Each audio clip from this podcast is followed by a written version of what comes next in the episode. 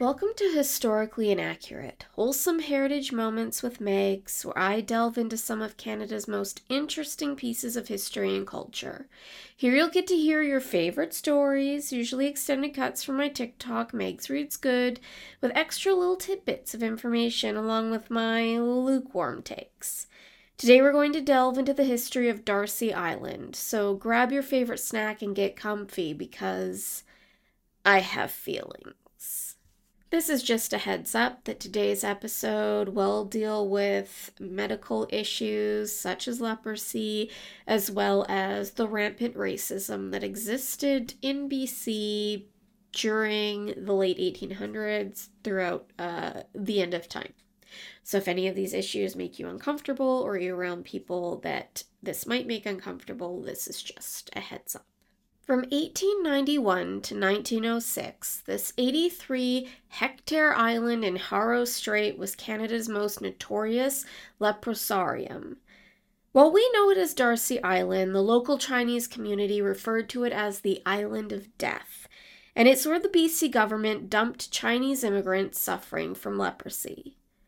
It's where they were left to fend for themselves until they died.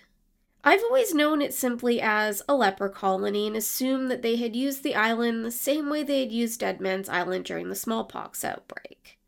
But I was very wrong. It wasn't just a place for anyone that had leprosy, it was a place where the government dumped mostly Chinese people to wait out their death. And when one person died, the remaining group was responsible for burying that person. Now, for anybody being thrown on an island that's completely desolate would be an absolute nightmare. But when you throw leprosy into the mix, it's even worse. So, what is leprosy? Also known as Hansen's disease, it's an infection caused by bacteria.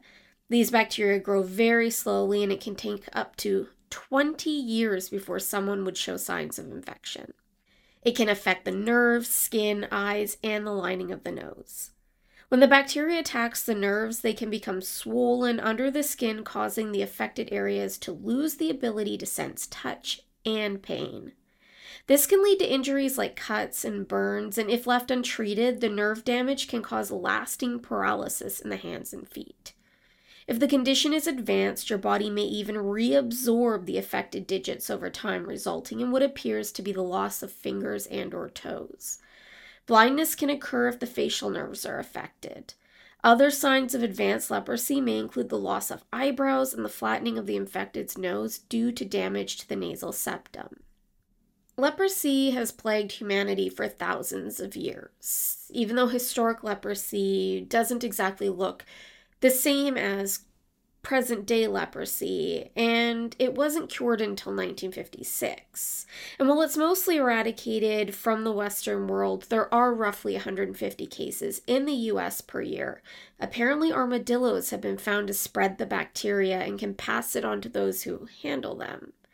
There are also around 250,000 cases around the world every year, and it's still quite prevalent in countries who do not have access to proper health care, with India, Brazil, and Indonesia having the highest numbers of new diagnoses. What we do know now is that leprosy isn't as contagious as previously thought, and that it can be treated with antibiotics. And those who are on antibiotics in our present day world don't have to worry about passing it on to other people. Now, D'Arcy Island wasn't the only leper colony in Canada, nor was it the first. In New Brunswick, Sheldrake Island was established in 1844 after a law mandated that lepers be sequestered.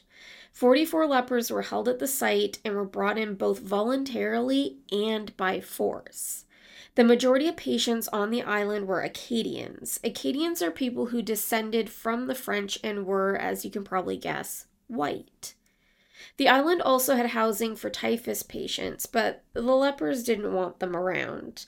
So when the ship from Ireland arrived with typhus and smallpox patients, they were rerouted to Middle Island. Which might have worked out in their favor since the buildings on Sheldrake were beyond filthy and were filled with vermin.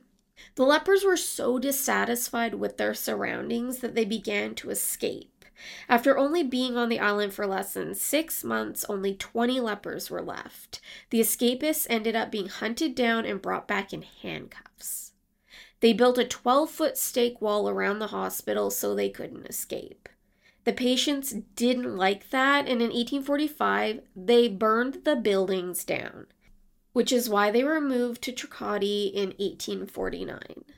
The people of Tracadie were cared for until 1965 by the religious hospitallers of St. Joseph, which means that the Lazarettos in New Brunswick operated for 121 years. D'Arcy Island was not exclusive to the lepers of BC. Chinese people with leprosy were sent to D'Arcy Island from all across Canada. This is where the biggest differences in care between D'Arcy Island and the Tracadie come into play. The lepers of Tracadie were white. The lepers of D'Arcy Island had nothing but a shack for shelter and had food dropped off to them every three months. Why were people okay with this? Because they feared Chinese immigrant workers. They outworked them in the mines and all the railroads. And why wouldn't they?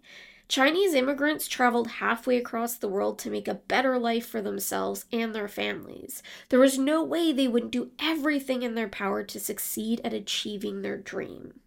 D'Arcy Island was the perfect place to send someone if you wanted to forget about them. It was surrounded by a strong current and low water temperatures, which made it nearly impossible to escape. People tried, but no one could beat the current. So while people were stranded on D'Arcy Island with absolutely nothing, the non Asian lepers on Tracadie were being fed by a cook and being cared for in a hospital. Racism against the Asian community was so prevalent at this time that members of the community would hide those who had leprosy. It was 1891, and Victoria's police and health officers were conducting one of their routine sweeps through the neighborhood. This is where they found five men exhibiting signs of leprosy hidden in a small shack off of Fisgard Street. You have to remember that leprosy was once greatly feared as it was thought to be highly contagious. Even though we know now that it's difficult to spread and easily treatable once recognized, they didn't know that then. The Chinese community risked their own health and faced their own fear of the disease to protect those that were infected. When those men were finally found and taken into custody, the Municipal Council of Victoria requested the use of D'Arcy Island, and thus the leper colony was formed with the support of the provincial government. While there weren't that many cases of leprosy in BC, especially among the Chinese community, this happened during a time when there were growing calls to limit and ultimately prohibit immigration from China. Leprosy ended up being closely associated with Chinese immigration because of this. Without even seeing the island, the men knew their fate if they ended up there. It's said that one of the men tried to jump off the boat as it departed and attempted to cut his own throat two men would opt to take their own lives rather than go to the island. A letter from one of the colony members named Lim Sam read I'm being treated as a criminal though I have committed no crime. I'm being sent to an island prison from where no one has returned. I have no idea what awaits me. I don't think I've been so afraid. He was right to be afraid. He never made it off of D'Arcy Island. Even if they survived, they knew no one would save them. Few health officers ever visited. In 1898, Dr. Ernest Harrington of Victoria wrote The wretched beings, some in the last stages of the disease, lined up on the beach and cried like children when we were leaving. The three month deliveries were the only thing that broke up the monotony of their lives. Apart from that, they all lived in tiny cabins, one for each leper. The city had erected a six unit row house for them. They were there for so long that some of the men ended up building their own shelters. The island ran this way for 15 years until the federal government took action and gave money to the BC government to improve conditions. Would you like to know where that money came from? It was head tax money. And what was the head tax? Essentially, right as the CPR was completed, the federal government enacted the Chinese Immigration Act of 1885. The legislation imposed a $50 fee, a head tax, on each Chinese person entering Canada. That would be around $1,536 today. The only people who were exempt were diplomats, clergymen, merchants, students, tourists, and men of science, which kind of sounds like almost everybody. The act was modeled after the 1881 poll tax that had been passed in New Zealand. The intention was to discourage Chinese laborers from coming to Canada. In 1901, the tax was increased to $100, which would be around $3,500 today. And in 1903, it was increased again to $500, which would be around $17,000 today, which was the equivalent to two years of wages for a laborer. Even with the tax in place, Chinese migrants continued to come to Canada under the premise that they could make 10 to 20 times more here. Many had to borrow money to pay the tax, and they labored for years in order to pay the loan off. Despite the tax, over 97,000 Chinese immigrants came to Canada between 1885 and 1923 in hopes of building a better life, while also contributing greatly to Canadian society and helping build a better economy for BC. The amount collected over those years $23 million. It was after the head tax was revoked that the Chinese Immigration Act of 1923 was enacted, which is also known as the Chinese Exclusion Act. If you're interested in learning more about that, I discuss it in episode 1 of this podcast. The Leprosy Act eventually gave the federal government full control over the islands, and in 1924, the colony on D'Arcy Island was shut down. Oh, you didn't know there was a Leprosy Act? Canada's first case of leprosy was documented in 1815 in New Brunswick. Ursula and Joseph Benedict had contracted it from two Norwegian sailors who had spent the winter in their home.